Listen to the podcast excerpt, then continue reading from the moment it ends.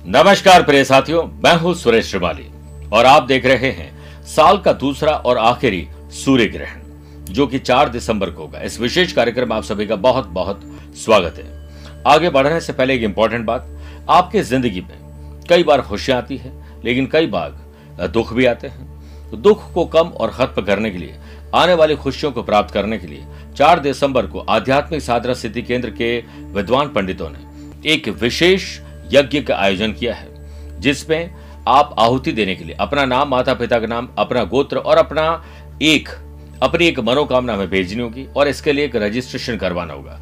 दिए गए नंबर पर संपर्क करके आप अपनी पूजा में आहुति के लिए रजिस्ट्रेशन करवा सकते हैं। आज का विषय है, सूर्य ग्रहण पर प्रभाव आप और आपकी राशि पर शुभ रहेगा या अशुभ?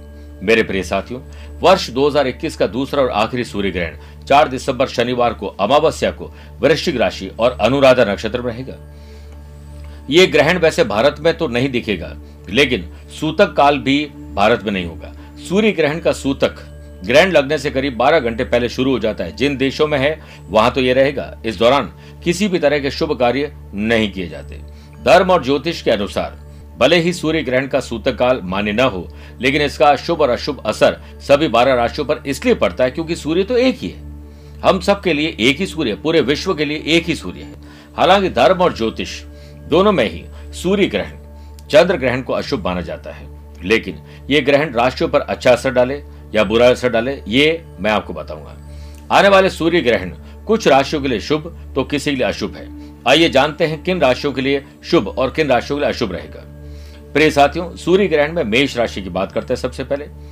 मेष राशि के लोगों के लिए यह ग्रहण अशुभ है। उनकी सेहत पर इसका बुरा असर पड़ेगा। इसके चलते हुए किसी बीमारी या किसी ऑपरेशन वाली स्थिति के चपेट में आ सकते हैं। दुर्घटना के शिकार हो सकते हैं, मनी लॉस हो सकता है, ध्यान रखिए। दूसरी राशि है कर्क राशि। इस राशि वाले लोगों को ग्रहण अशुभ फल देने से बचने के लिए तो बहुत कुछ करना है, लेकिन ये दे सकता है। दोस्तों से विवाद, अपनों से विवाद हो सकता है। पर्सनल और प्रोफेशनल लाइफ में कई रिश्ते खराब हो सकते हैं। परिवार से भी आपकी बातचीत बंद हो सकती है। इसलिए आप अपना और अपने बच्चों का और अपने संबंधों का ख्याल ज़्यादा रखें। तीसरी राशि इसमें तुला राशि। इस राशि के लोगों पर सूर्य ग्रहण का अशुभ प्रभाव, गुस्सा करने और किसी को अपशब्द बोलने से हो सकता है। बनते काम बिगड़ने में आपकी ज़ुबान अहम रोल प्ले करेगी। ग्रहण आपकी सेहत पर बुरा असर डाल सकता है तो आपको अपनी और अपनों की सेहत पर विशेष ध्यान देना चाहिए। अगली इसमें राशि है वृश्चिक राशि।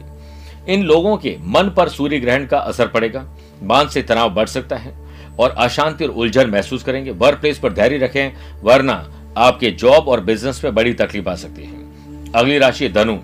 धनु राशि लोगों के लिए सूर्य ग्रहण बेवजह की भागदौड़ लेकर आ रहा है। खर्चे बढ़ना, कामों को पूरा करने में काफ़ी मेहनत करना और यात्रा में तकलीफ़ आ सकती है। अब बात करता है किन राशियों के लिए सूर्य ग्रहण शुभ रहेगा। पहली राशि इसमें वृषभ राशि। इन लोगों के लिए ग्रहण शुभ रहेगा। इस दौरान आपके मान और सम्मान में वृद्धि होगी और व्यापार में और नौकरी में तरक्की होगी। मिथुन राशि के लोगों के लिए शुभ रहेगा सूर्य ग्रहण इस दौरान पुराने विवादों से मुक्ति मिलना, मनोकामना पूरी होना और लीगल कॉम्प्लिकेशन में आपकी जीत होना। सिंह राशि के लोगों को ग्रहण का लाभ मिलेगा। इस दौरान आपकी कोई समस्या का हल हो जाएगा और आत्मसम्मान और विश्वास मिलेगा। पर्सनल और प्रोफेशनल लाइफ में बहुत सारी तकलीफें हल हो जाएगी। कन्या राशि वालों पर ग्रहण का प्रभाव शुभ रहेगा। इस दौरान साहस, पराक्रम एंथुजियाज्म में डेवलपमेंट होगा। नए काम मिलेंगे, नए संपर्क बनेंगे। मकर राशि में नौकरी हो या व्यापार, तरक्की के योग बनाएँगे। नौकरी पेशा लोगों को करियर में नई अपॉर्चुनिटीज़ मिलेगी और इससे आपकी पर्सनल लाइफ और प्रोफेशनल लाइफ पर शुभ असर पड़ेगा और दोनों का बैलेंस रखने में कामयाब होंगे। अगली राशि है कुंभ। इसमें सूर्य ग्रहण शुभ रहेगा। इस दौरान धन लाभ होना पैसे से पैसा कमाना, स्थायी संपत्ति मिलने के योग बनेंगे, मान और सम्मान मिलेगा। और मीन राशि वाले लोग जो है वो अंतिम राशि है। इसके लिए भी शुभ रहेगा, नया घर, नई वाहन कंस्ट्रक्शन होना। और शुभ और मांगलिक कार्यों पर खर्च होने के योग बनेंगे और पैसा भी खूब आ सकता है। मेरे प्रिय साथियों, जिन लोगों के लिए अशुभ है, वो अशुभता को दूर करने के लिए ग्रहण पर अपने वज़न के बराबर गेहूँ और खाद्य सामग्री का दान करें। जिन लोगों के लिए शुभ है, वो भी यही काम करें। साथ में रोज़ाना सूर्य देव को जल देना, आदित्य हृदय स्त्रोत्र का पाठ करना या उसे सुनकर अपने काम कर काम की शुरुआत करना बहुत शुभ रहेगा। मैं आप सभी को यह कहना चाहूँगा कि ग्रहण आपदा नहीं, बल्कि एक अवसर है सिद्धियों के पथ पर चलकर अपने जीवन को श्रेष्ठ बनाने का। आज के लिए इतना ही। प्यार भरा नमस्कार और बहुत बहुत आशीर्वाद।